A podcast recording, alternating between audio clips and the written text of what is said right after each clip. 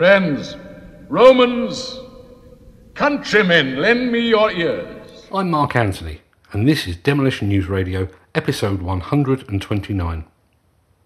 In this episode, Honour Among Thieves. This podcast is sponsored by WillowHire.com, the UK's leader in dust suppression equipment.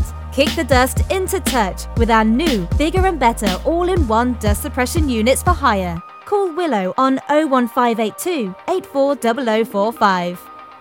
At 2.14 on Wednesday afternoon, I sent an invoice to a demolition company in the northwest of England. I know it was 2.14 because I was working from our sales and admin office in Worthing, and I sent the invoice electronically from my iPad. At 2.18, that same iPad pinged with a notification to say that the invoice had been paid.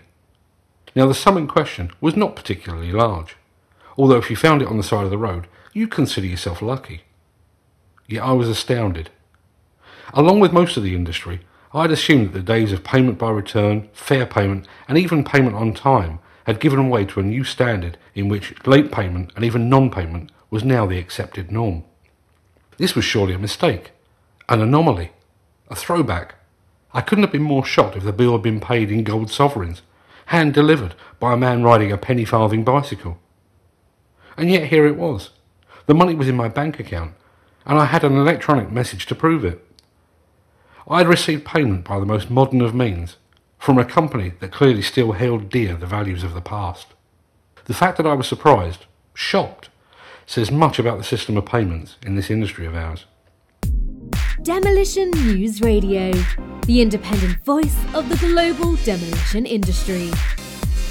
I will readily admit that I am now at that precarious age where I honestly believe that things were almost universally better in the past.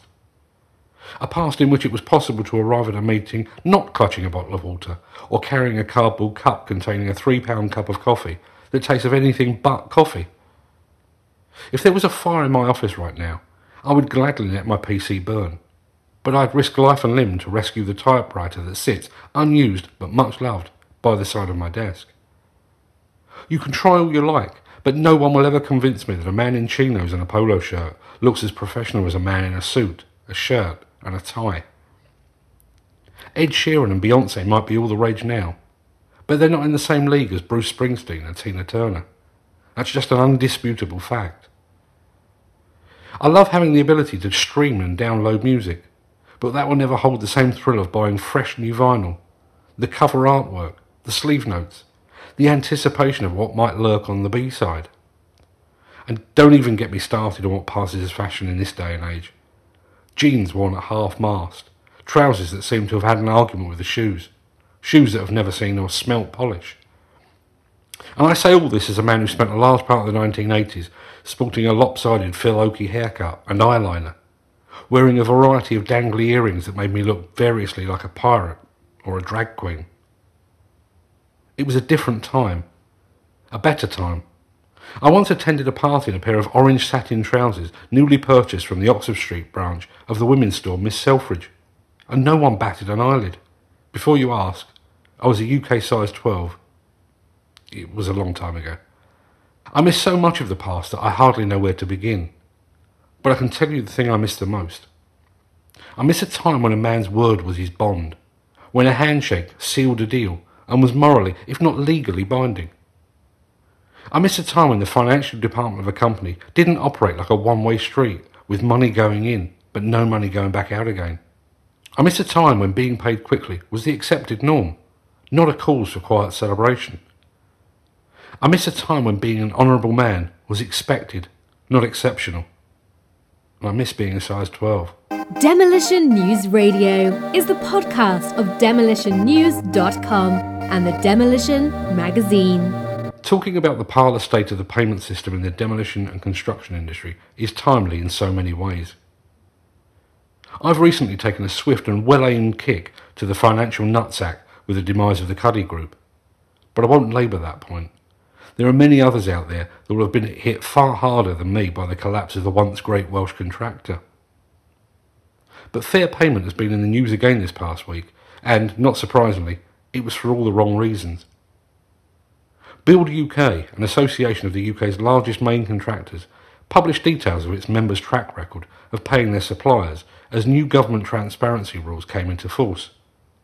And how many of the 24 members of Build UK do you think abided by the agreed 30 day payment terms? Half? Three quarters? You're not even close. The answer is none.